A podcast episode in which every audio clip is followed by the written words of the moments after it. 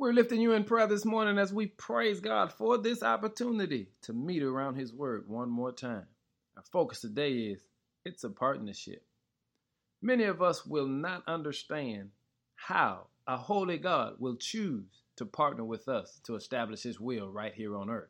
But when you read Scripture, you'll discover that's exactly what He does.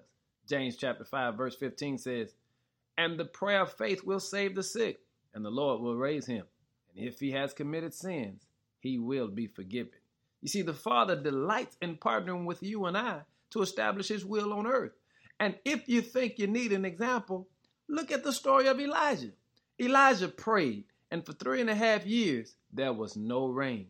He prays again, and after three and a half years of a drought, the Lord let the rains fall again, which is to say, the Lord chose to partner with Elijah that his will could be established right here on earth. And family, Elijah's no different from you and I.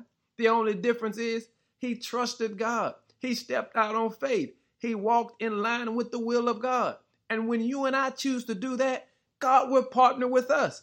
Read the text again. It says, And the prayer of faith will save the sick, and then the Lord will raise him up. Which is to say, if you pray, God will do it.